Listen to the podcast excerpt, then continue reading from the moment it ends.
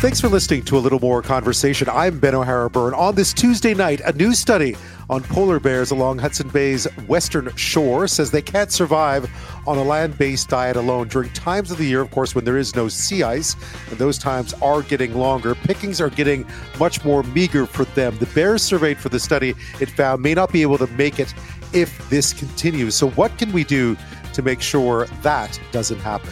On our segment, A Little More True Crime, Canadian diplomat Roxanne Dubé is with me to talk about her new book, Understanding at Last. You may remember in March of twenty fifteen, Dubé was the newly appointed Canadian Consul General in Miami when her eighteen-year-old son, Jean, and fifteen-year-old son, Mark, took their mom's car with diplomatic license plates to rob a local drug dealer. Jean and the intended victim were killed. Mark was arrested at the scene and faced the possibility of decades in jail.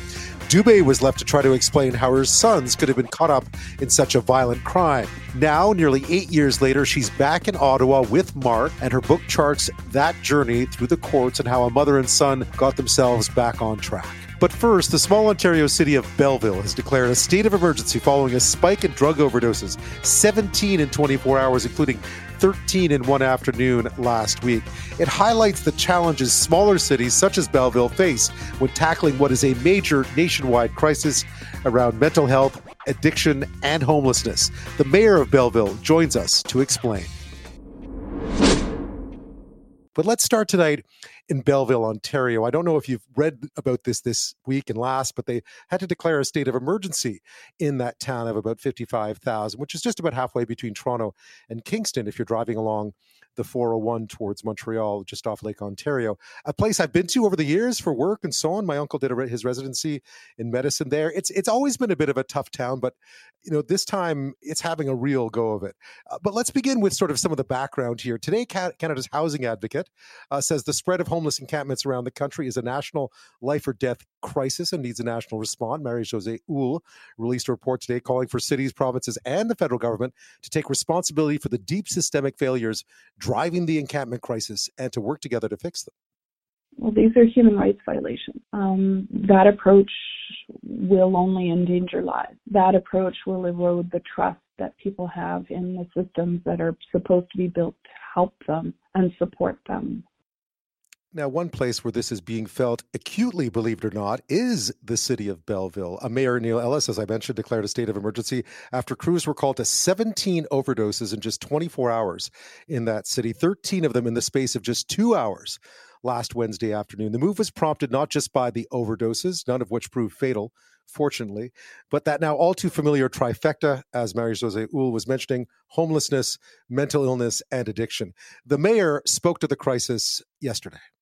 The magnitude, these issues, and pressure being felt by our emergency services have reached a breaking point for them and the community.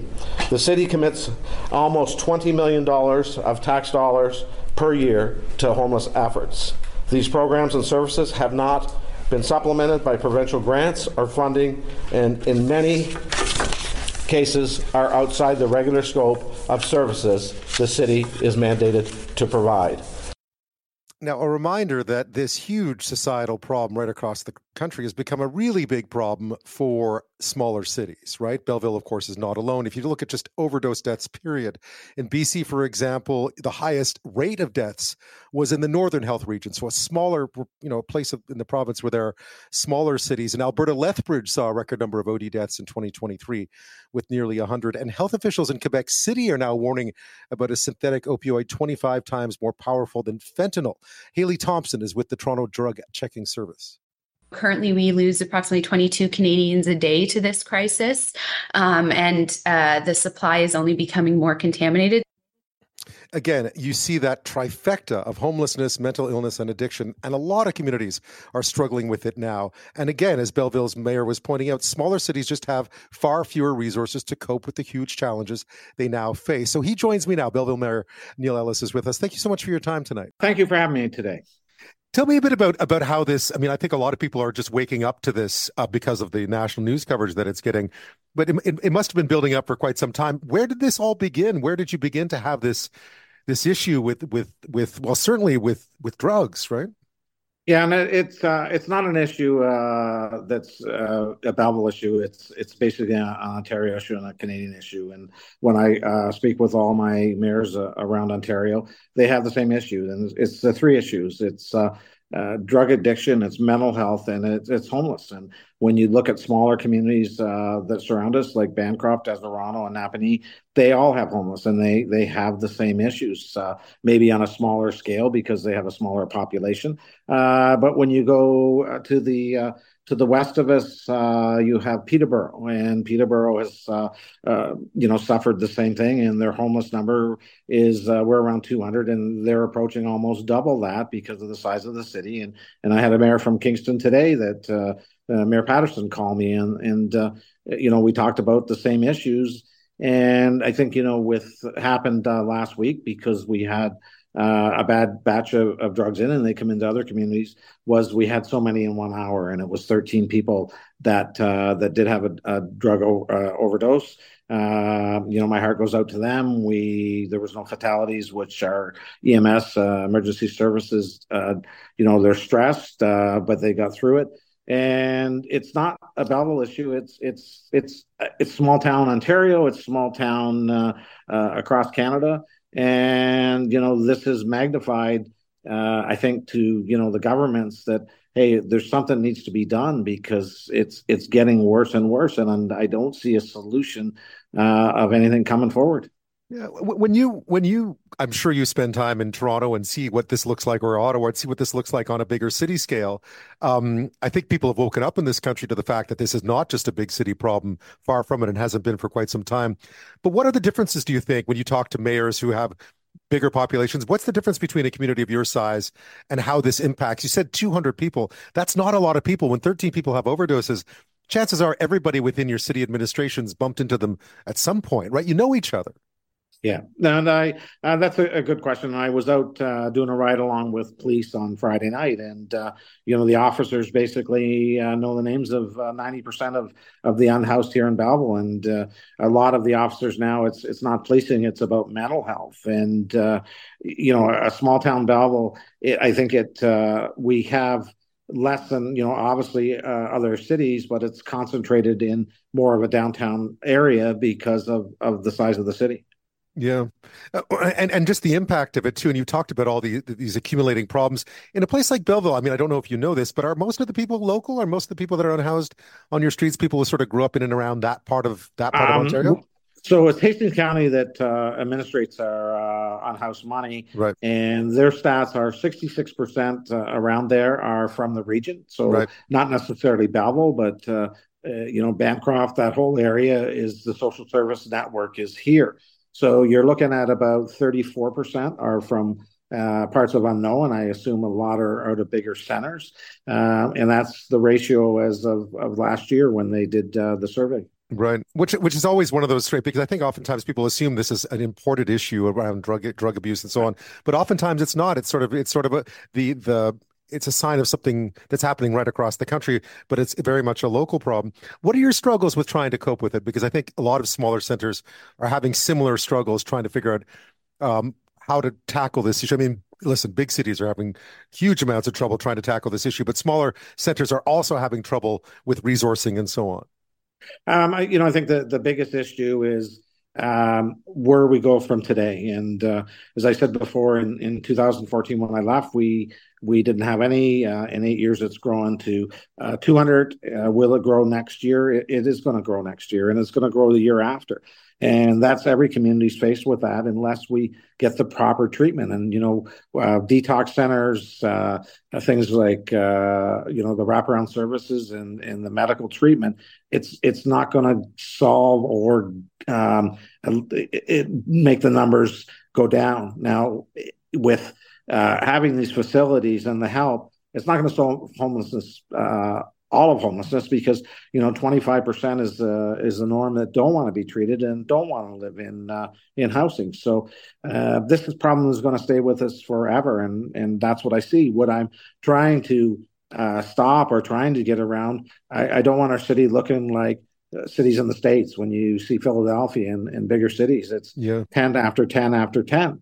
So, you know, do things in policy like uh, a guaranteed or basic income, does does that help? Uh, there are people that don't have health issues or don't have drug addictions that are on the street, people like you and I that maybe have had bad luck, uh, a divorce, uh, loss of uh, loss of job, uh, because housing is so expensive. So it, it rolls back to, uh, you know, a basic uh, apartment, if you can find one here, is is north of thirteen hundred dollars or fourteen hundred dollars. Yeah. How do you afford a house when you're, you know, on O S, on O S uh, on disability for a uh, thousand dollars a month? And um, you know, there's talk of, and even uh, prime ministers from all parties. Uh, our past prime ministers agree that maybe we need to to look to get people above the, the poverty line on a basic income. You know, they're still working and they're not topped up. Uh, you know, housing first, they they wouldn't be on the streets. And there's people that are living in their cars. And, the, you know, people, they they are, they could be your brother. They could be your mother. They could be your best friend. And, and they're not addicted to drugs. They've just had bad luck. Belleville Mayor Neil Ellis is with us this half hour. Last week, community declared a state of emergency after they had seventeen overdoses in just twenty-four hours, which is, seems remarkable. Again, bigger cities have a lot more, but so concentrated. Uh, that must have been, I mean, just reading that, I mean, that's a big decision to declare a state of emergency because, of course, you know, people are going to pay attention to it and ask why. But you must have, uh, it must have really, I, I don't want to use the word spooked, but it must have shocked people that uh, just how devastating that day was. Um, I don't know if it, it was shocked. I, I guess my uh, reasons um, in order when you declare a state of emergency, it lines you up for funding. Mm-hmm. And part of it is about funding and uh, funding. You know, not all funding will solve the issues. Um, but how do we wake up the provincial government? Uh, we're looking at uh, overd- overdoses here. We had ninety in, in one uh, one week in uh, in November. Uh, you know, survival on that. I think we had one, uh, you know, fortunately, uh, even one death is, is too many, but uh, we had one. Um, but other cities, when you read about Kingston and Oshawa, they've had tainted uh, the tainted drug supply also. Yeah. Um, and when you look at it, part of it is it, it's not going to get any better. So the o- opioid crisis is here and, and it's affecting all towns, all streets, and it is a crisis. In terms of the funding, I mean, you talk to your to your to other mayors and other communities, some bigger like Kingston, some some the same size. What is it that you need? What do you think would be a good first step uh, for this you know, in terms of in terms of the facilities that you need built and the money you need to help build them? And I think, you know, the, the short term is um, is we need to we've we've got a plan to hire more emergency services. Uh, it's been a tax on our budget, so help with that. Our, our emergency services, uh, and that's E M S, which is uh, paramedics, and which is police and fire. It's been hard to fill positions, and it, it looks at uh, every budget is well over ten percent. Um, and, and I think I said before when, uh, you know, we are providing uh, well to almost close to seventy percent of of, uh, you know, the daily needs of people. And we only get nine cents on the tax dollar and we're asked to provide housing. We're asked to uh, solve this problem. We can't. And uh, as I say, we need uh, a plan. And I think Ontario, it has to be an Ontario plan to solve or at least Uh, stop the flow of of uh, people that end up being in poverty and homelessness. Yeah, because when you look at the numbers, two hundred out of fifty-five thousand, that's still relatively small, of course, and it feels like it's a it's a problem that could still be tackled. And you're just worried that it that it gets proportionally bigger, but it still seems like it's taking off up a lot, awful lot of your time and budget for a relatively small portion of the population that's obviously in need, right? I mean, we know that. Yeah, and and I say that every day. You know, we have.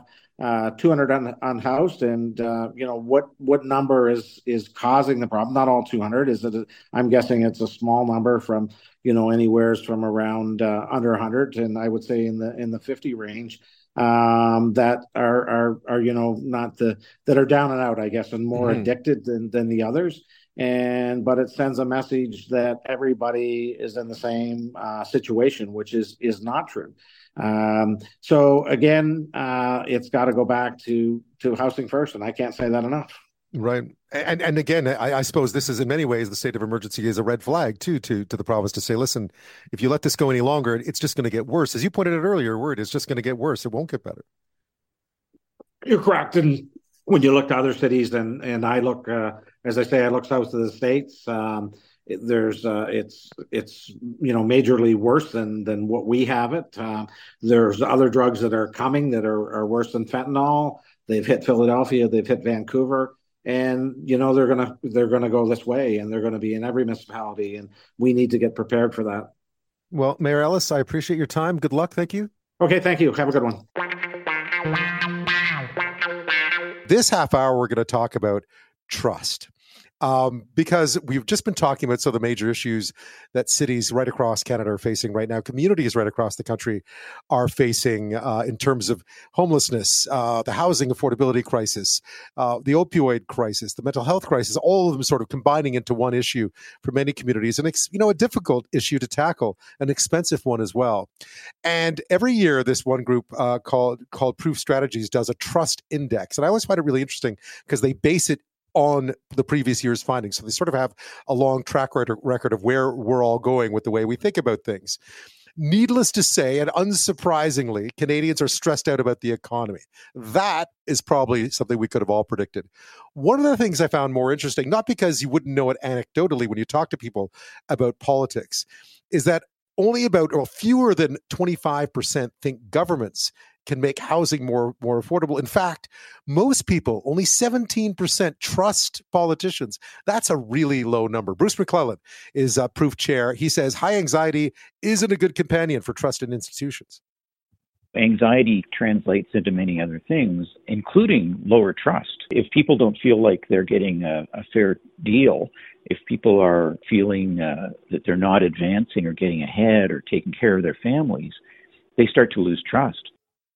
Indeed. Now, this survey measures trust in political leaders, businesses, uh, the media, bankers, scientists, you name it. The survey asked about uh, fifteen hundred adults over ten days in early January about these questions.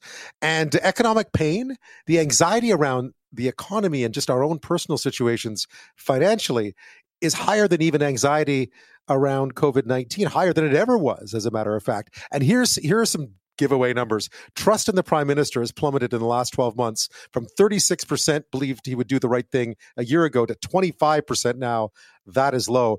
Oddly enough, opposition leaders, not much better. thirty-two percent trust Pierre Poilievre, thirty-two percent trust Jagmeet Singh. So right across the board, politicians aren't being trusted these days. Again, uh, Bruce MacLellan, I thought I'd invite him on to sort of elaborate on some of what he found.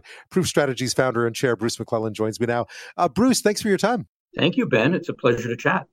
I mean, reading through it, the thing that struck me the most is it's sort of sort of a lack of trust index, not in all places, but in many areas. Um, people out there aren't aren't feeling too much confidence in things these days, you know, if I can use that term so loosely. Well, you're right, Ben. These are brutal times for trust. There's just so many things combining to work against trust. You know, polarized politics, economic anxiety, deliberate disinformation campaigns by uh, various forces, social media algorithms that reinforce ideas rather than, you know, giving people balanced information. There's just a lot going on that makes trust challenging. Um, there are some cases of trust rising, but unfortunately, you're right, we're seeing a number of areas where trust is falling. You've done this in the past, obviously. One of the things that, of course, stands out, I think we know this all anecdotally, the economic anxiety that exists out there. But how did it ref- how did it turn up in this in this survey? Because it really was kind of the headline of this was just how acute that that anxiety is now. Well, we know that uh, economic comfort fuels trust.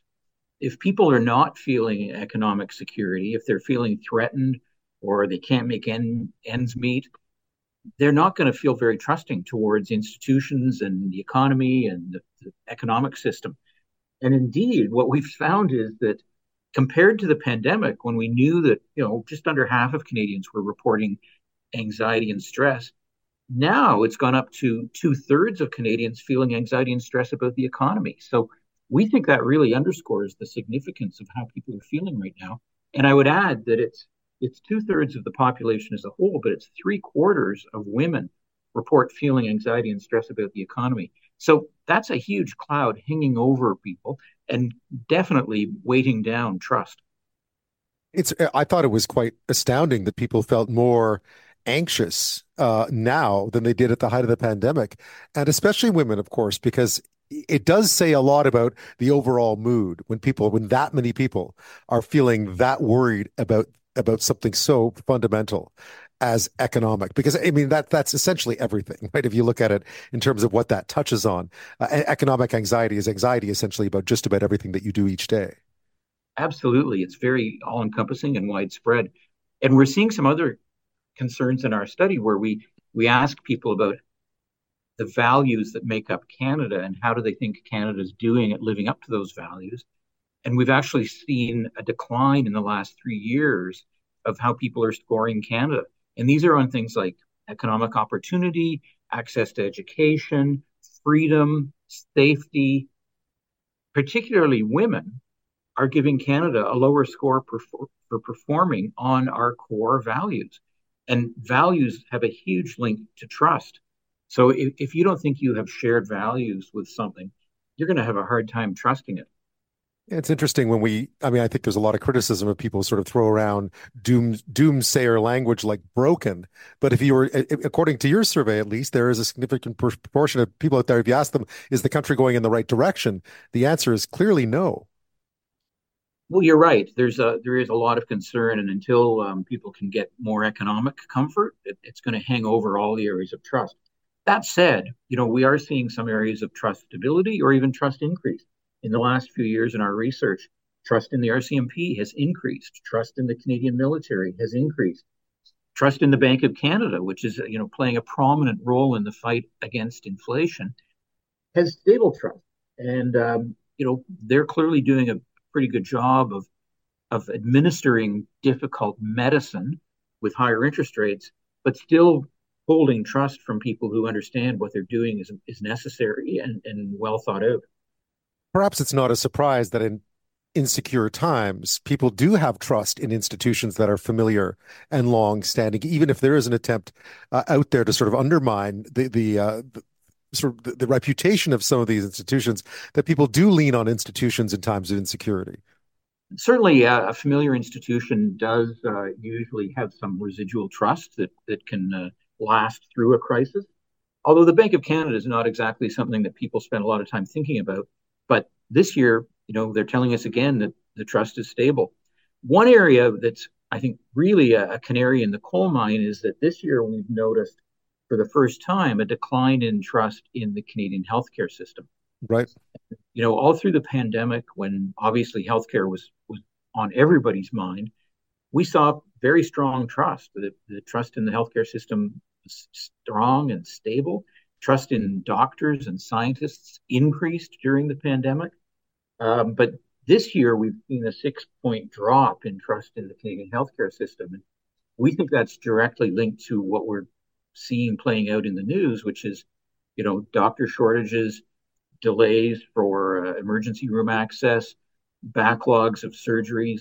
Uh, there's something not working in the healthcare system, and Canadians are expressing concern through our trust index. Yeah, I, I gather part of that, too, is that just people within the healthcare system have been sounding the alarm. And I think when they start sounding the alarm, people on the outside start to lose trust, start to start to wonder what's going on. If, if those who are responsible and on the front lines start to say, we have a problem here. Well, and particularly given that some of those people are medical doctors who are among the most highest trusted figures in our society. Something like five times more trusted than politicians. Founder and chair of Proof Strategies, Bruce MacLellan, is with us this half hour. We're talking about the trust index for this year that is out. It's always an interesting read because they've surveyed um, more than a thousand people, asked them about things they trust and things they have less trust in, and some interesting trend lines. Economic anxiety is clearly one of the things that is uh, really hurting. Well, everyone is feeling it across the country. Three quarters of women surveyed, uh, two thirds of all people surveyed, obviously, and that's up. I mean, that's higher than than than anxiety over the pandemic was at the height of the pandemic. So we can see just how much pocketbook issues are front of mind for absolutely everyone these days.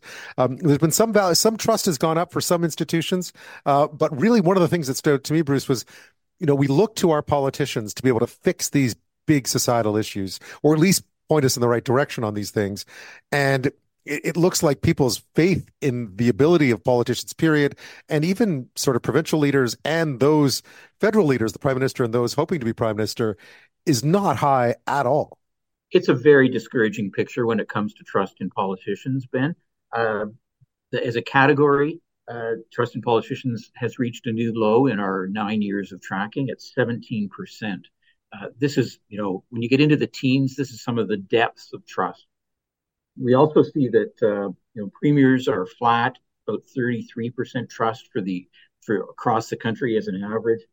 And our prime minister, he uh, continues to be in, in trust descent. Um, he's been losing trust now for several years, going from forty-six percent in twenty eighteen, now down to twenty-five percent this year. The poor guy can't catch a break. He he loses trust when he comes to work, and he loses trust when he goes on vacation. Um, alternatively, the opposition leaders um, are not really growing that much. Um, the leader of the Conservative Party, the leader of the N D P Party, they're tied at, at only at thirty-two percent trust. People are really uncomfortable with politicians nowadays, and, and we're seeing that in these results. Tell me about that, because you can understand how if people are feeling anxious uh, and times are tough and you don't think the country's going in the right direction, it makes sense that the prime minister, the person in charge of the federal government and other premiers and other politicians, but certainly the prime minister would pay a price for that. I think we've seen in the polling over the past little while, we've seen the Liberal numbers sort of fall off a cliff. And part of it, I think, and what was so interesting about your survey is that part of that That anxiety explains what's going on here, that this is almost not even about policies and whether this is the right housing policy or their policy is better than their policy. It's about an overall sense of dread. And when you're the prime minister and people are feeling that way, that's a bad, bad sign. But I was curious as to why the opposition leaders, and I think uh, Pierre Poilievre might be surprised to find that he and Jagmeet Singh are neck and neck in this, um, both also polled just a little bit higher than the prime minister. In other words, we have no faith in any of our federal leaders to solve any of these big issues. And that's, I think politically that's an issue too going into an election, because who do you vote for then if you don't trust any of them? It's a very difficult choice, and I don't think uh, there's going to be very many people who are excited by their options in the next election. Based on this, you know, Prime Minister Trudeau's trust has fallen far more than either of the opposition leaders has increased in trust. So other than just standing in the right place at the right time, they're really not doing much to win trust. Um, they're both tied at thirty-two percent. I don't think either of them is going to be bragging about Bruce MacLellan's trust study and how they did in it um, with a thirty-two percent score. Um, you know, when we see some provincial premiers have been able to increase trust a little bit in the past, so it's not uh, it's not a guarantee that every politician has losing trust. There are things that can be done. I mean, people want to see fresh candor. They want to see um, authenticity. They want to see politicians who get things done, who do what they say they're going to do and get results that help people live their lives. Despite all the frustration with politicians, our research consistently shows that about two thirds of Canadians believe in the role of government to make people's lives better. So we're not seeing some kind of anti-government reaction here. What we're seeing is people who believe in the purpose of government, who want government to help make their lives better, but are frustrated that politicians are not able to deliver on that. Housing's a perfect example where, you know, we have a, a huge affordable housing crisis, and fewer than a quarter of Canadians trust any of the three levels of government to solve affordable housing. And, and then the private sector, real estate developers, their trust is also only at a quarter of Canadians. So between government and the private sector in housing, Canadians are really skeptical. And the private sector, I guess, shouldn't be doing any cartwheels for the in this survey either, because it, one of the things you found that I thought was interesting was that people are less inclined to want to listen to business leaders these days as well. People are just angry, and people are angry. When you're angry, you sort of lash out at people who are you perceive to be in charge of things. And I think when you think of government and you think of big business, you think, okay, they're in charge, like they're doing well here and they're in charge. They're pulling the levers here, and I'm not liking the way the levers are being pulled these days. Well, you're right about the business leaders, and and uh, you know, we ask this question because sometimes there's an expectation that business leaders should speak out, take positions on issues, be it social issues or or, or things like climate change. We're seeing a bit of a retrenching of that, and really the topic that Canadians do want to hear from business leaders on are issues of economic growth and and prosperity and productivity, which, you know, are natural areas for them to comment on. And I think that ties back to the economic anxiety. Canadians are looking for people who can bring solutions that will help improve our economic standing. And they do expect business leaders to play a role in that. I think one of the challenges is that many business leaders, when they speak out, it's to criticize government and ask more from government, but not necessarily bring forward solutions. People right now are in a mood for solutions. They want tangible actions that, that will help their comfort and give them some economic security. Did you see any, I mean, I think looking through it, there are little rays of sunshine in there as well, that th- this idea of economic security has grown so quickly um, over the past few years that it could easily dissipate as well a little bit if things such as interest rates begin to interest rates begin to fall, if inflation falls, if food prices get a little cheaper. There will eventually be a new normal to all that we've seen in the last twenty-four months. We're just not there yet. You're right. But, you know, when people ask me if I'm pessimistic or optimistic about trust in Canada, I am optimistic because in general, Canadians are a trusting bunch and our research is not binary. So when I say that, um, you know, for example, fifty percent of people trust the Bank of Canada, it doesn't mean that fifty percent don't trust.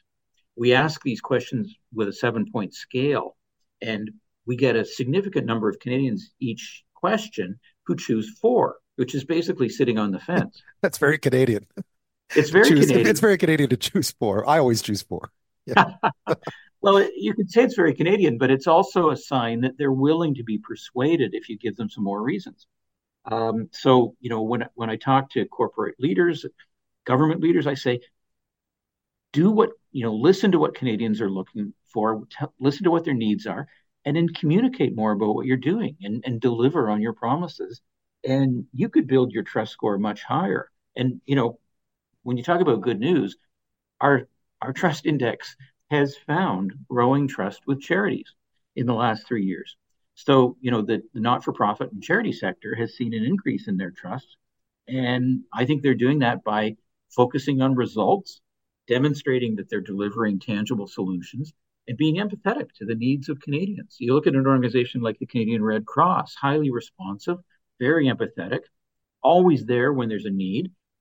That's what people want, and that builds trust. Yeah, the rubber has hit the road for, for a lot of politicians, I gather. Uh, Bruce, as always, thank you so much. Ben, it's been a pleasure. Thank you for the opportunity.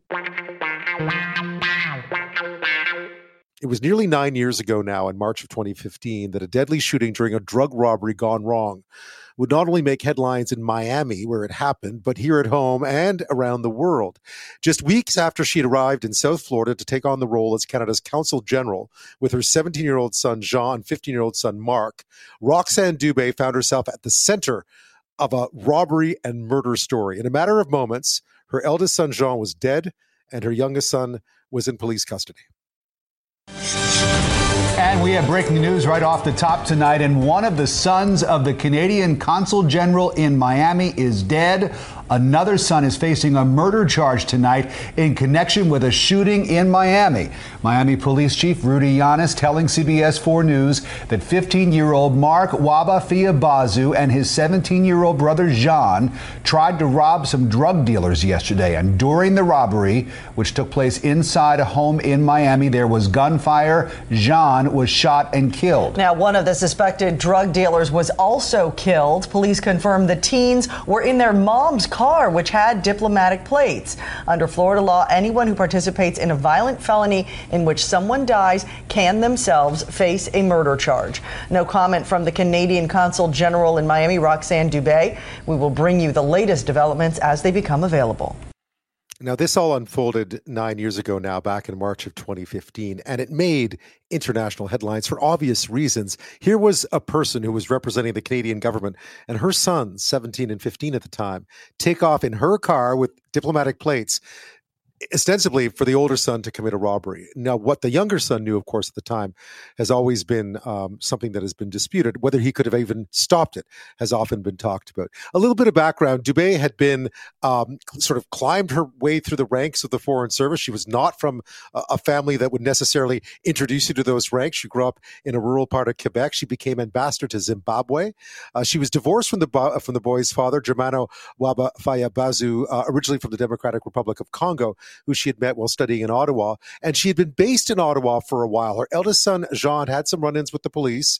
So it was figured that a move to Miami, this incredible opportunity to be Consul General there, seemed like the perfect chance for a reset. Instead, At that point, Jean was dead. He had shot and killed an intended victim. Mark was in police custody, facing the possibility of spending decade, decades behind bars. All of that in a bid to steal what was police estimated four thousand eight hundred dollars worth of marijuana from a young drug dealer named Joshua Wright. Um, although he wasn't involved in the shooting, just to make this clear, Mark was charged with felony first-degree murder and a handful of other offenses. Florida authorities said the teen knew of his brother's robbery plan and was culpable in the ensuing crimes, and he faced forty or more years in prison.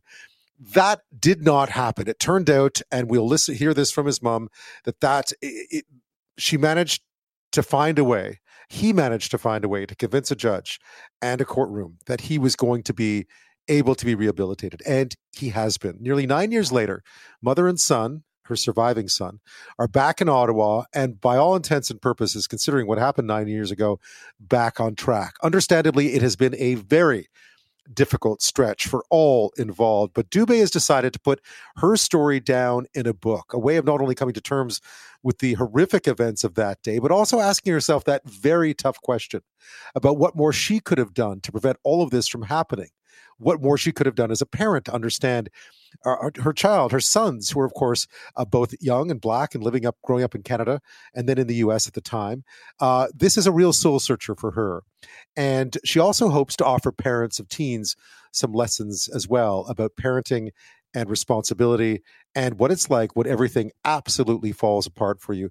Uh, positively, the in a positive note, the book is called Understanding at Last, and former Canadian diplomat and now author Roxanne Dubé joins me now from Ottawa. Thank you for your time tonight. So happy for you to have me.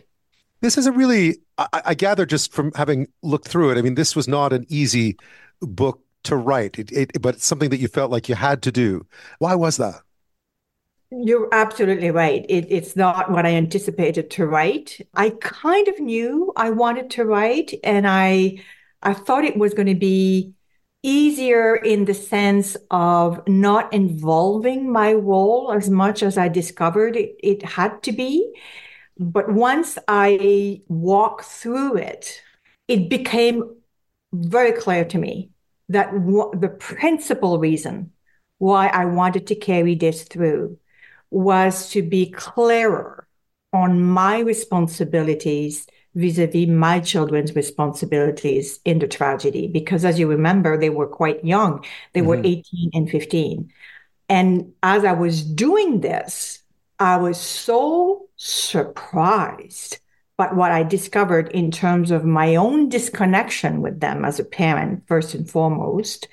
And then the fact that I had not seen them for all they were in their racial difference. Right.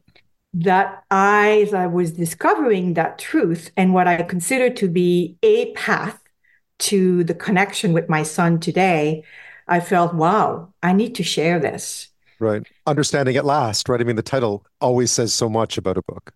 Right. And another reason, Ben, was, and it's a true story, a couple of months after the tragedy, I went to these big bookstores in Miami, and I wanted to find the magic book that would help me as a parent with a child in crime. Well, there's nothing.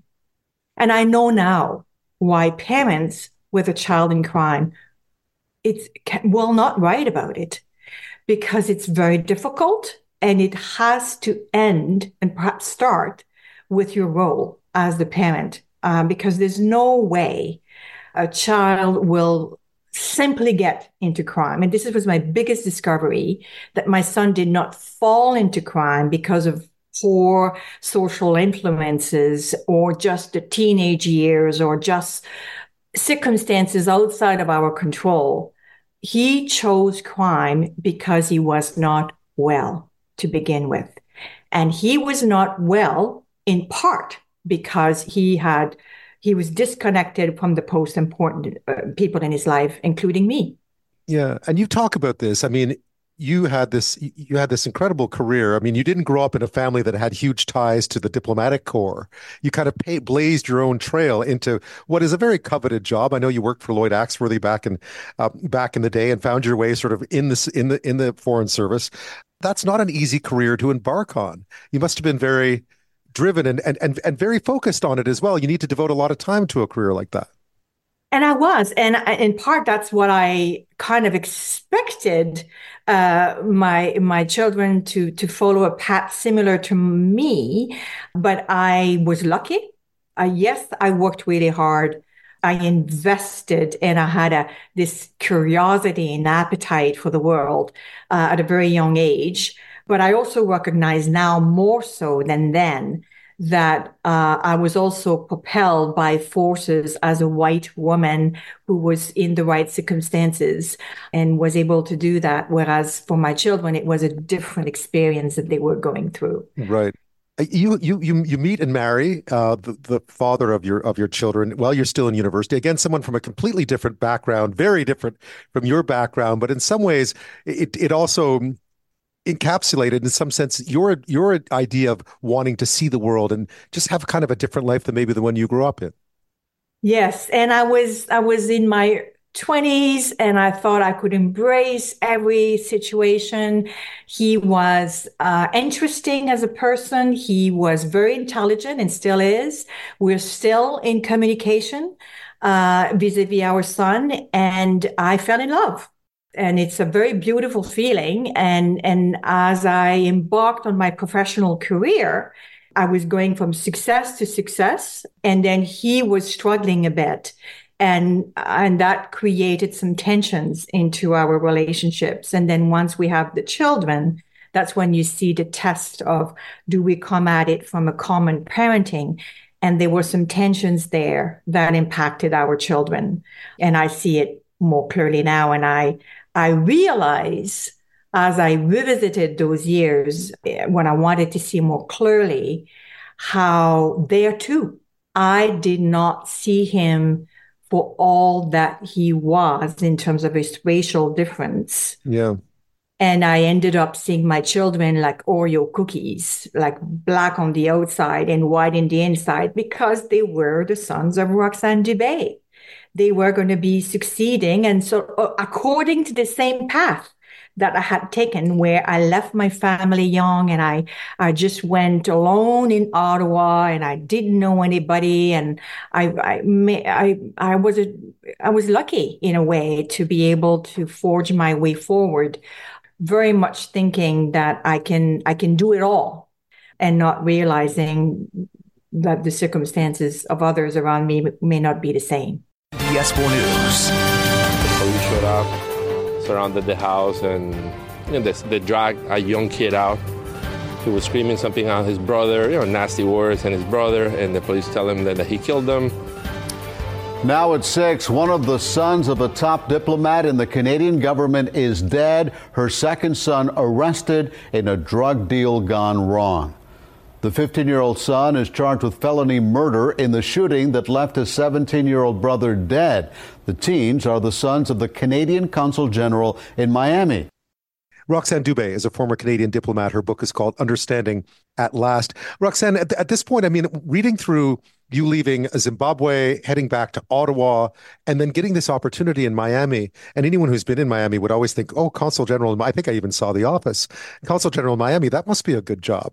Uh, and you arrived there, you must have arrived there with, with hopes and expectations, and with your two boys who are now teenagers at this point, and one eighteen, one fifteen, and lots of hopes that uh, maybe this will be a good place to be and that everything will find itself in this new spot on the beach, so to speak.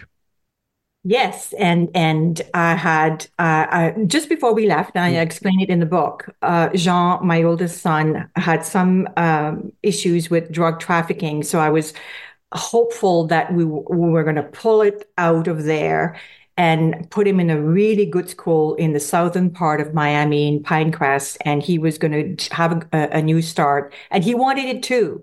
And for me, of course, it was a, a great uh, professional opportunity, and off we went. And the narrative I was telling me in, in my head at the time was, I'm a good mother, I'm doing this to help my son, it's going to put him on a better footing, uh, he deserves this, I deserve this, and I cannot do any more than what I'm doing now. Uh, and I was putting it, in a sense, on his shoulder to say, okay, I'm the good mother here. I'm doing the best. And I was, uh, I, I loved it so much, loved him so much. And I put him the responsibility on him now. Okay, so you go off and you, you do good here.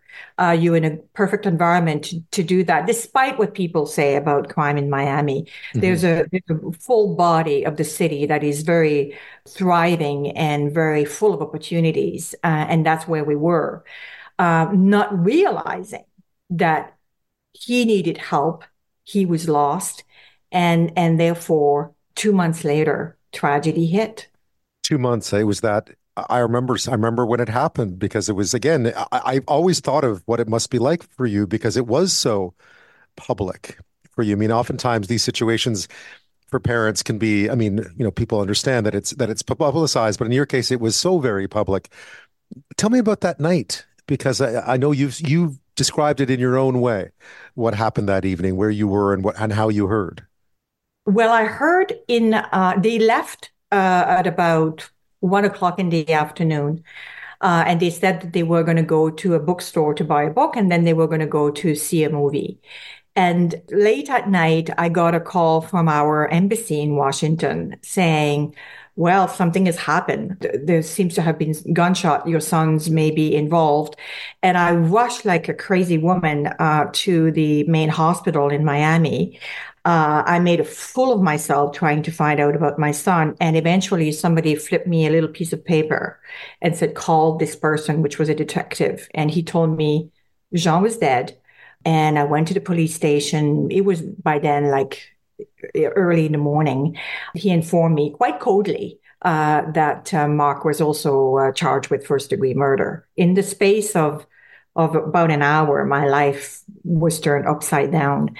And that's when I tried to describe in the book, in as objective a way as possible, the journey of a fifteen-year-old through the judicial system, through the prison system, and then through the boot camp system. And the whole way that the the system is structured, which is flawed. And it, it, it wasn't the main goal of me when I wrote, but now I feel there's also something there for Canadians. You know, we have four million Canadians going to Florida every year. When I recall the story, people can see, in a sense, the parameters, the nature, and more importantly, the limits of what your Canadian government can do for you when you get involved with justice. And how, on the flip side, the culture, the system, in Florida in particular, but also in the rest of the United States, is is very difficult to navigate through. I mean, I, I don't even know where you begin to figure out what to do in that circumstance. I mean, I, having read through the book, I, I realized that what you did is that you realized, and I don't think, I, I can't imagine you you had coped with any of the grief yet, but you realized there was a son to protect, that you'd lost one, but there was one that needed your help now. Right. And that was, this is what propelled me to, to, to, to stay put and to carry and to go forward.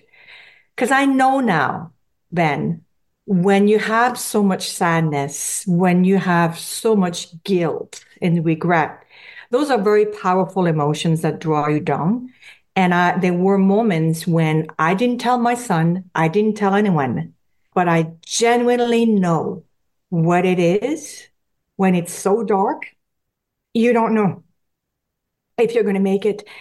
But having to defend Mark, I think, was a big motivation. And luckily, and this is the beauty of our story, is you see a fifteen-year-old become a young man and realizing, like, yes, I will, I, maybe I wanted to die when it happened. And that's what he told me when I saw him in prison. But then he goes to grieve. He asks himself question. Why did my brother did this? What is it for me? What do I want with my life? And then move on and on and on and grows out of it. And then you also see the good of a defense system who can take on their plight, uh, on their on their back, if you will, a young boy who they believed into. So there's it's a story of hope. Uh, and that's why we both wanted it out, to demonstrate that that path. I, uh, it's the mother that is the happiest in the world, because I get I get to have my son back, and um, um, I would hide if I wouldn't say it's been difficult. She will never, of course, get her older son back, shot dead while up to no good. The state and defense called the plea bargain for the younger brother a just result. This gives him a chance to straighten out his life. And if he takes that chance, he will go forward. If he fails, he will be harshly punished. This is a young man that does have significant redeeming qualities. Uh, unfortunately, made a horrible decision to hang out uh, with his older brother, who apparently was up to no good, we now know. Roxanne Dubé is a former Canadian diplomat. We're talking about her book tonight, Understanding at Last. It tells the very difficult story. And you may remember this story from twenty fifteen, in March of twenty fifteen. Uh, Roxanne Dubé was the recently appointed, or just had arrived in Miami to become uh, Canada's Consul General there after a long diplomatic career. With her were her two sons, Jean and Mark Waba Fayabazu. Um, she'd been married and divorced at this point. Her sons were in their teens. Jean was eighteen. Mark was fifteen. Jean had some trouble back in Ottawa with, with the law. A little bit, and uh, Roxanne figured that this trip, this move to Miami would be a new beginning for all of them. Within two months, for reasons, I guess, still unknown and perhaps never never understandable, uh, Jean was involved in a in a robbery that went wrong, and both he and the person that was being robbed were killed. Mark was in the car at the time Uh, that Jean had driven there, and he too was arrested by police. And at this point, of course, Roxanne sees one son racked with guilt. They're trying to comprehend this incredible loss of the eldest, Jean. And then from there, uh, Roxanne, you tell this, I mean, I know for a fact that you basically invested every penny you had just trying to figure out how you couldn't get Mark back out of there and back onto a better path. And this took all your energy for a while, right? When you were trying to figure out how he could be spared what looked like could, it might be a very long prison sentence. That would be essentially the end of his, the end of life as you knew it. Absolutely. And, and it was the end of life for two reasons. For me, it was almost, and I talked earlier about how uh, I became a little bit emotional about how you really want to find a meaning in your life. And I, I could see how serious this was. He was charged w- uh, with two murders and armed robbery. And every time we would go to court, the prosecutor, and eventually we found out that the judge was very much on her side, were reminding us that he was facing a life in prison. And then we went through a system where police do lie. If it wasn't for a video, he would have been in prison today. That's my understanding of, of right. How serious this was. So for me, it was, how can I possibly help a boy, I know, or teenager, let's say a teenager to you, to your listener, to be to be fair to the fact that he knew that his brother wanted to go and steal marijuana. And I do say that in the book. Yes. But he was sitting in the passenger seat of the car. He didn't have a gun. He didn't have any means of communicating with his brother. He didn't take any action on the ground by way of any assault, any use of a gun, or anything to that could possibly incriminate him. And yet he was charged those things as felony. And in the Floridian system, it's very serious because he was propelled into adult court like in no time. Right. And so he was facing very, very serious circumstances. So for that, of course, you throw everything possibly at it. I can't, you know, I, again, reading your story, I, I can't imagine what that combination of, of, of guilt, anger, despair, and responsibility must be like all mixed into one, because you did have this other boy, you did have Mark to worry about, and he he had witnessed this. He lost his brother and must have been racked with guilt about what he could have done to stop it, if only he'd said something. And then there's your situation, and then you throw into all of that this idea of the disconnect of, of a white mom with her with her with her kids who are living in a different reality, and perhaps even a, a much more acute different reality in this in a place like Florida. Uh, it's a lot. It's a lot to understand. You know, a lot of people would have would, would have just everything would just would have worked out okay, and yet you faced all these incredible challenges to try to get through.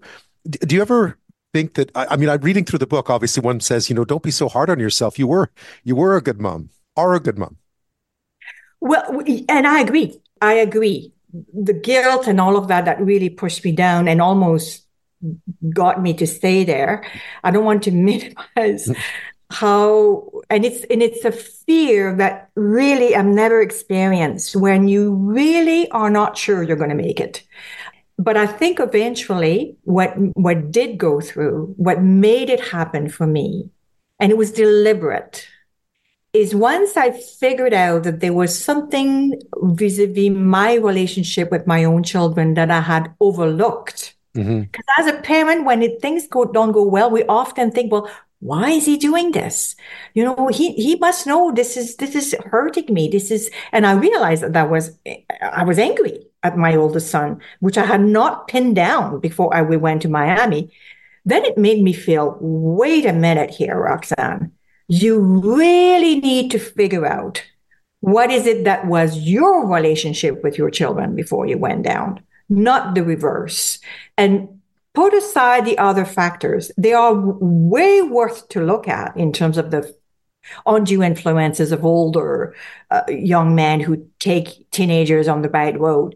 That's worth looking at. But for me, what got me out was, no, I'm going to focus on this, because if I do this right, if I find the truth there, I'm going to be able to say to that woman, and this is what I say to that woman now, that Roxanne, at the time, with what she knew, she did the best that she could. And and the other piece that all, all is also helping Ben is, of course, my son, uh, and, and the fact that he, the connection with him now and what he's doing with his life. And this is why, this is what got me to the finish line with the book, because there were many moments where I felt, what are you doing here, Roxanne? Maybe, you know, who do you think uh, is going to be interested in this? But what got me to the finish line is this. There came a time where I said to myself, this did not happen to us. This happened for us.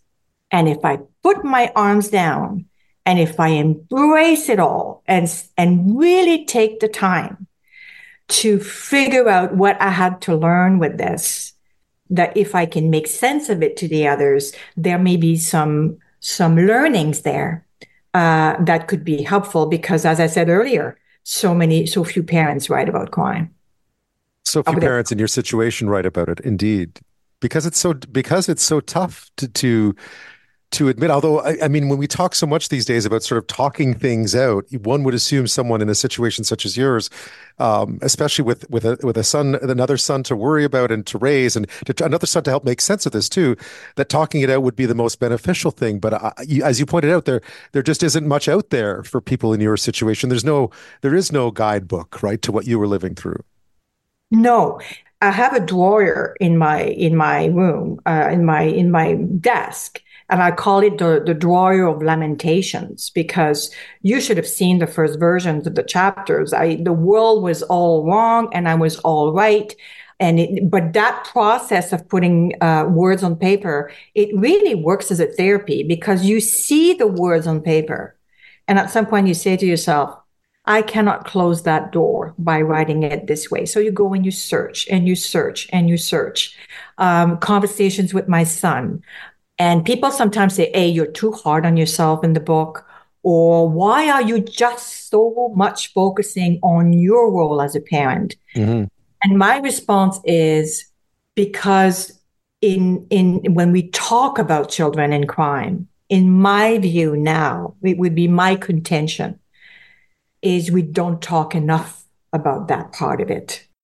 Parents who have children who are isolating, who are mutilating themselves, who are in some form of delinquents.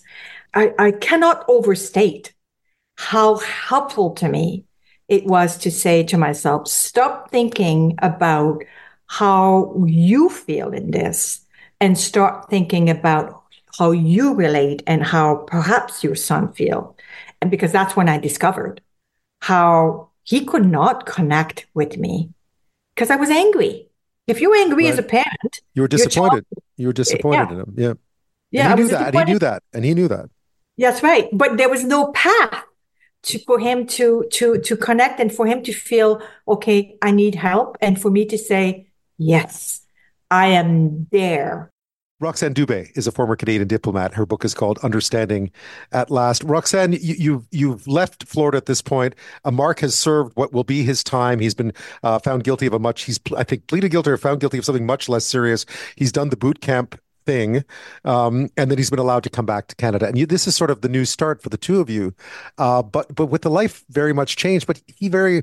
He finds his way. He sort of ends up at Algon- Algonquin College, and you sort of, things feel like they're right again, don't they? And that must have been, I don't know what the what the emotion would have been like for you other than satisfying, I suppose. Absolutely. And, and, and he, he first of all, uh, before he left for Miami, there was the boot camp, which is a mm-hmm. six month, very sports driven uh, uh, activity. And he, if he was here, he would say this was beneficial to him. Um, that was the one good thing he had. And the other comment I would make is the circumstances in which he came back to Canada are extraordinary. Uh, if you read the book in terms of the, the various uh, players uh, and a misunderstanding between the Floridian and national authorities. But yeah. now he's here. And the minute he gets here, within a day, he announces to me that he converted to Islam. Interesting. Imagine my, An- my... Another challenge for you, right? To try to understand these these young men who are your boys. Exactly. So you go to where most parents would go. Who did you talk to in prison? What were the influences? It must have been this. It must have been that. And it turned out to be, no, there was nobody in prison. It was a child who had looked at the Bible, who had looked at other things and said, what is makes sense in my life? There has to be something deeper than what I have seen around me in jail. And so with that discipline in his life, because Islam brings a lot of discipline and a sense of good, may I dare say, and peace, that is also what I discovered in that community.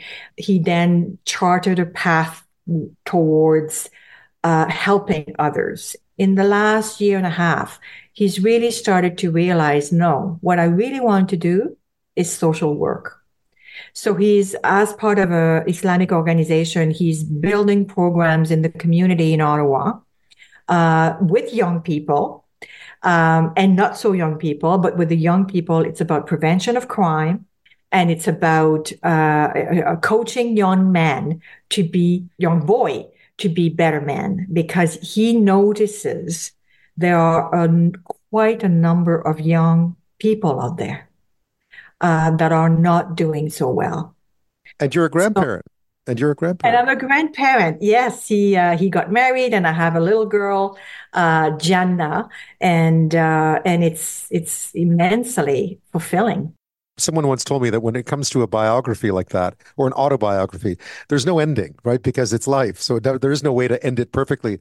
But you walked must have walked away from that experience of having written this all down Uh, with with a thought about what it was that you'd gone through and where you are now, uh, well, nine years later, right? Right. And, and, and as I was saying earlier, I think once I realized there's no kind of putting this aside and kind of continuing on a path, uh, even in the career, as I, I had understood it, Uh, although I was told, and I, I know it was true, that they were more than happy to reappoint me as a head of mission elsewhere, I knew this was over for me because this had impacted us so much.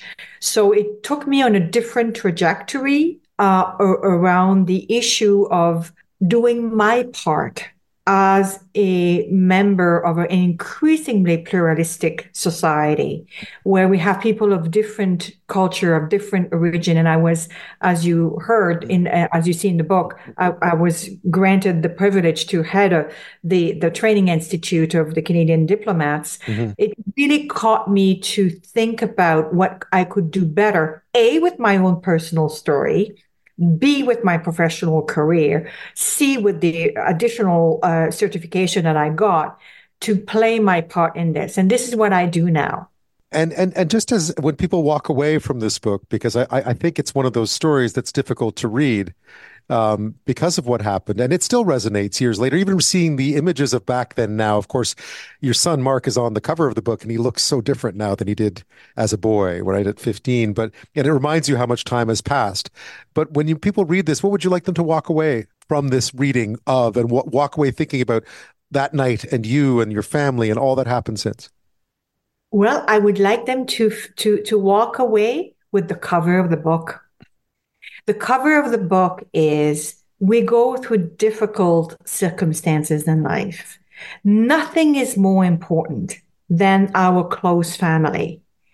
And even though we may have been profoundly disconnected, here, here on the book of the on the cover, you see a mother who is looking at her child, seeing him, hopefully now, in all that he is, in his differences, in his commonalities, is connected with that child. And he is looking at the future. And that is the message that Mark and I wanted to transmit here, is that there is always, not always, but there is, there can be hope. And, and difficult circumstances Um, that even tarnish your reputations, it's just a moment in life. It's, you can do something with it and move on with it. And and and that's what we're trying to do. And and are grateful for the opportunity to be able to tell our story. Roxanne, thank you so much. Thank you. Justice delayed is justice denied. That's a saying you probably heard over the years. Well, today a federal court justice took the prime minister and the justice minister to task, saying that they had failed Canadians seeking timely justice. How? By letting the number of judicial vacancies reach a crisis point in this country. There are currently seventy-five vacancies on federally appointed courts, such as the Superior Courts of Provinces, Federal Court and Tax Court of Canada. Um, in the spring of twenty sixteen, not longer after after Justin Trudeau first came to power, there were about forty-six. There are about one thousand overall. Now that's, so seventy-five of one thousand is a pretty big number if you think about it, especially when it comes to something as as crucial in your legal system as the courts. Um, the federal court justice Henry Brown wrote in his decision that was released today, "With the greatest respect, the court finds the prime minister and minister of justice are simply treading water. And with the greatest respect, they have failed all those who rely on them for the timely exercise of their powers in relation to filling those vacancies." And in judicial language, that's pretty harsh. Uh, joining me now is Nicholas Pope. He's a human rights lawyer with Hameed Law. He was involved. Hameed Law is who brought this application to the courts, and this was a decision that found, found in their favor. Uh, Nicholas, thank you for your time tonight. My pleasure. Just to start at the beginning so that listeners are clear with what vacancies we're talking about and why it's the federal government that's being, and the justice minister specifically, that's being um, being sort of targeted here. Uh, who are these judges, and where where what kind of law do they do? So these judges do almost any type of law in the country. Uh, the vacancies we're concerned about are the Superior Court justices, and that involves uh, justices in the provincial Superior Courts as well as in the federal courts. And those judges handle all sorts of matters, from uh, certain family law matters to certain criminal law matters, certain civil suits like uh, torts and contract disputes, uh, to, uh, especially in the federal court, being the judges who really oversee the executive branch of the government and whether they're complying with the law. How bad is the backlog? Because I understand over time there's always been a bit of a backlog, but how much worse has it gotten of late? Well, back in the spring of twenty sixteen, there was only uh, somewhere in the mid forties of vacancies, so forty positions, forty-something positions vacant.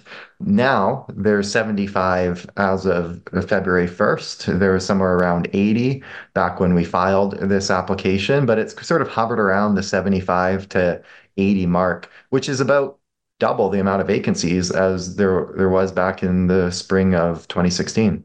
Do you get the sense, uh, or or could you provide a sense of why it is that this has happened over time, why this backlog has has grown uh, since twenty sixteen? That's a great question, and it's one that nobody seems to know the answer to. Interesting. Um, I don't know the answer to it. Other lawyers I talk to don't understand. The Chief Justice of the Supreme Court said that he didn't understand. He said that there's many candidates willing and able who are qualified. They've been satisfied with the quality of the appointments lately, uh, and there's candidates there. And so we were hoping we would get the answer by filing this application, because one of the key pieces of evidence that the government would have to present to rebut this application is some sort of justification for the delay. If they had said, well, there's no candidates applying, or look, the process is taking longer because we're vetting them in this way and that way.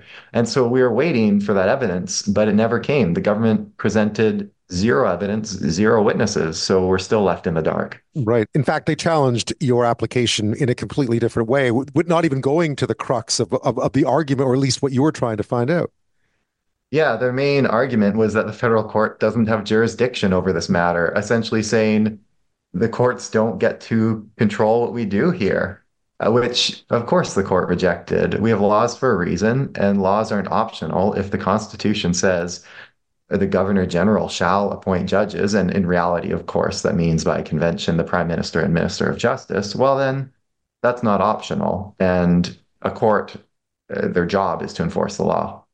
So we don't know why there's been this sudden surge in vacancies, or this gradual surge in vacancies. Obviously, we know that appointing a judge does take a certain amount of time. Um, so listeners understand, if you're sitting at home and maybe you don't have a lot of contact with the legal system, what impact does this have broadly on, on all of us?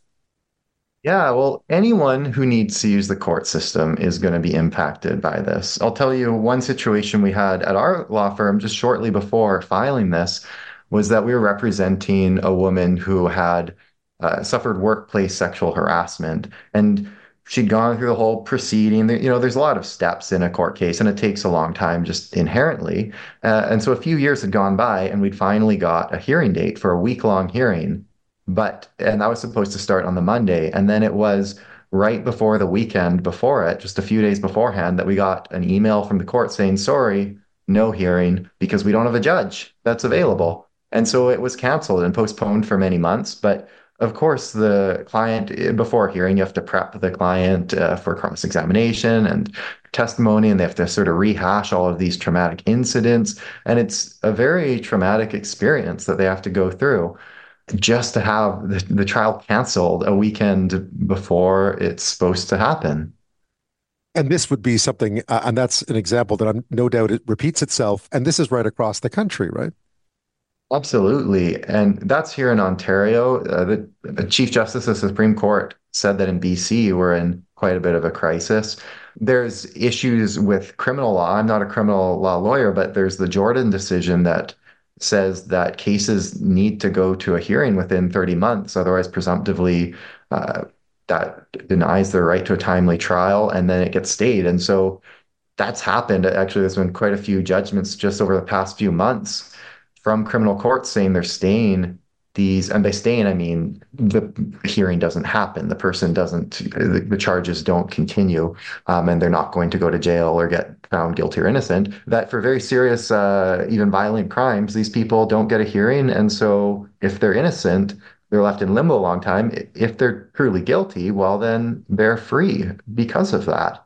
Um, and so we need more judges so that that doesn't happen, because I think that affects us all to have people who are potentially could have been convicted criminals not get convicted and be free in our society. Right. Uh, and as you mentioned, those who may be at least testing their innocence in front of a, I mean, it's their right to a speedy trial, right? More or less. And that's being tested. Again, I mean, it, it, it kind of boggles the mind that, that, that the government didn't put forth any reasoning for this, because, I mean, if they said, listen, you know, through, I don't know, through the pandemic, it was more difficult to vet, or we've put in different criteria that we're trying out and we're we're working through the through the machinations of that, you could understand that. Maybe we've sort of been reflecting on what the bench should look like these days, and maybe, but to offer no reason at all. And then the decision came down today in your favor, and um, the federal court Justice Henry Brown certainly wasn't mincing any words. No, and I don't think he was pleased that no evidence was presented by the government. Uh, if they had presented some evidence and given some good reason, why, we might not have gone ahead with this case. We might have received their affidavits, which is the, the written testimony, and said, oh, okay, that makes sense. We're reasonable people. We understand the difficulties here. We're not trying to make trouble. Um, and we might have dropped the case if they had a, a really good reason for it, but they didn't. Didn't have any reason. So uh, I don't know what to say. I hope that they can... I hope that they have a reason. I hope they know internally what the reason is and can resolve it. Nicholas Pope is a lawyer with Hameed Law. We're talking about a case that they brought forth uh, in federal court that was decided upon today. Federal Court Justice Henry Brown ruling that the government needs to pick up the pace when it comes to filling judicial vacancies on the Superior Court and federal courts across Canada. This has a big impact on a whole slew of cases. And it really is the whole notion of justice delayed can be justice denied uh, in this case. Uh, Nicholas, when you walk away from this, I mean, I guess you got what you wanted um, in terms of you got a response to this or at least a decision from a federal court, ironically, by someone appointed by by the very people that you're pursuing here. But it, it didn't feel like, the, I mean, I guess the justice minister said, yes, we're, we're going to take this very seriously. We'll study this. I think they promised they were going to hire judges faster a while back, and maybe they have been. But did you get any solace as to, did you get any light at the end of the tunnel today, I guess is the right right question. I think this is the next step. I'm hoping it's the final step. The Chief Justice of the Supreme Court sent a letter last spring in May telling the Prime Minister and Minister of Justice, we really need to fill these positions. Please fill these positions. Um, and that's that's fairly unheard of. So that was a big deal. And I'm surprised the government didn't act on it. So now this is the next step. We don't just have a letter. We have a declaration from the court saying this needs to be done and it's their legal duty. And so I trust that the government will follow that and will take that very seriously. But if not, the court indicated that uh, while while it didn't set specific timelines right now, it, it essentially invited, or actually I think explicitly invited us to reapply to the court if things don't change in a reasonable amount of time, and that it may uh, specify specific timelines and, and maybe uh, provide an order with a little bit more teeth. And I think this is appropriate. I really appreciated the thoughtful analysis of Justice Brown um, with some of the, the thorny issues that, that were in the decision with jurisdiction and so on. But the, the nuanced uh, order, I think, was a good example of way that, the way that the courts can have a dialogue with the executive branch. And so this is the next step in it. If within, say, the next six months to a year, we don't see these numbers going down to about forty vacancies or less, then we'll be prepared to bring another application and seek an order with a bit more teeth. And there's strong cues from the judge that uh, he would be willing to grant something a little stronger if things don't change. Right. I mean, clearly you don't want to be handing out, you know, handing out positions on the bench to people on the street necessarily. So you don't want them to rush through this. But obviously, when the when when the justice looked at, at the weight of all the evidence that was presented, I know there was no evidence as to why these vacancies aren't being filled presented by the federal government. But clearly, the belief is that this can be done in this time frame and still maintain the integrity of the courts. Absolutely, we have positions that were filled with only two days vacancy. And in our evidence, we presented uh, dozens of positions that were fulfilled, uh, that were filled in less than ninety days, just in the last few years. So they can do it. And often judges give six months notice before they retire. So there really is no reason why you can't fill a position in just a couple days of vacancy. Yeah, I'm still puzzled as to why this is happening, because I could, I, there must be a, you know, there were obviously, there could be any number of, of reasons as to why it is, but the fact that they didn't present any, just legally speaking, without getting into maybe speculating about, about tactics or motives, just legally speaking, why wouldn't you present evidence to back up your, your issue to a court like this in, in the face of what you were asking for? I wish I knew. I, I really don't. I would, yeah, I would be speculating if I if I guessed at their legal strategy there. It, it really surprised me when there was no evidence presented. Right. And in the meantime, of course, uh, you know, as as this week in court goes on, you're faced with these same issues that you were talking about uh, when you when you first filed this application. I mean, it was eighty then. It's, I think, seventy-nine, seventy-five now. Uh, there's still as many vacancies as when you set off on this process because there were too many vacancies. Yeah, we filed this in June. I was hoping that just filing this case might be a little bit of a warning to the government to get on it, but apparently not. So I guess, uh, yeah, it had to escalate. We had to get a decision, and hopefully this will be the final step and we'll we'll see some change here. Well, I guess we'll check back in uh, maybe in six months' time or so. Nicholas, thank you so much. My pleasure. Aaron Rhode is with us this half hour, research wildlife biologist with the U S Geological Survey's Alaska Science Center. She studied polar bears for a long time, amongst other bears. We're talking about a new study that came out today that tracked twenty polar bears living in and around Churchill, Manitoba, just to find out how they were adapting to life on land, to figure out what it is, because there's less sea ice and less months in which they can hunt on sea ice, which is really their hunting grounds, how they adapt to life on land. And it turns out, of course, perhaps unsurprisingly, they just don't get enough calories uh, when they're on land. nineteen of the twenty bears that they surveyed over three months lost weight. Um, Karen, when you look at what this means as as we move forward, I guess you said it was really important to figure out to figure this data out now because it gives us a bit of a window into what the future might look like. It feels like um, there's a law of diminishing returns for them here, unfortunately. Yeah, you know, there are nineteen recognized polar bear populations, and Western Hudson Bay population is the one that we were studying um, for this project. And, you know, there they really have limited options because um, the time that the bay is ice-free is getting longer, um, and they are on shore longer. So I think, you know, this information is important because it does help, you know, get a sense for what, what may happen in the future and kind of what, you know, the situation is for bears that are going to be on shore in that area.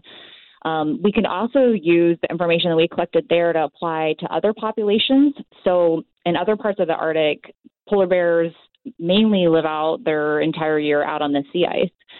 But as sea ice loss has occurred in those populations, um, some bears are starting to summer on land, whereas none had in the past.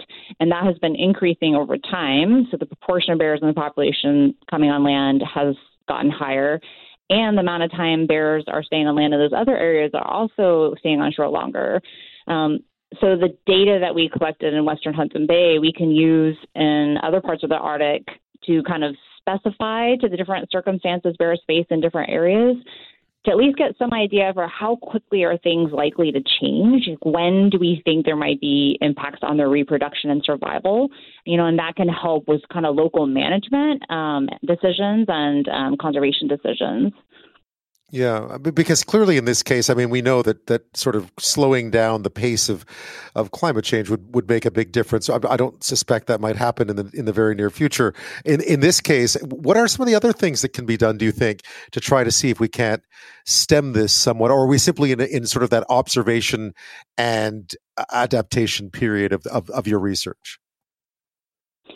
Well, I think certainly, you know, that bears are spending more time on land puts them in closer proximity to people, you know, in communities. And, you know, where I work a lot in Alaska, there's also oil and gas activity and development um, in polar bear habitat.